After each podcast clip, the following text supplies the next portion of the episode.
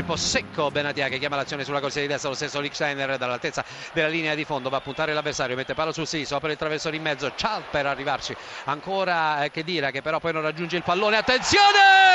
a Higuain, una sforbiciata pazzesca per il raddoppio della Juve al decimo minuto, un lampo allo Juventus Stadium di Torino, un pallone vagante all'interno dell'area di rigore, ha fatto perno sul piede sinistro Higuain, ha scaricato con il destro un diagonale a mezza altezza di rara potenza e precisione, la Juventus è in vantaggio per due a zero, doppietta di Gonzalo Higuain, questo è un fenomeno.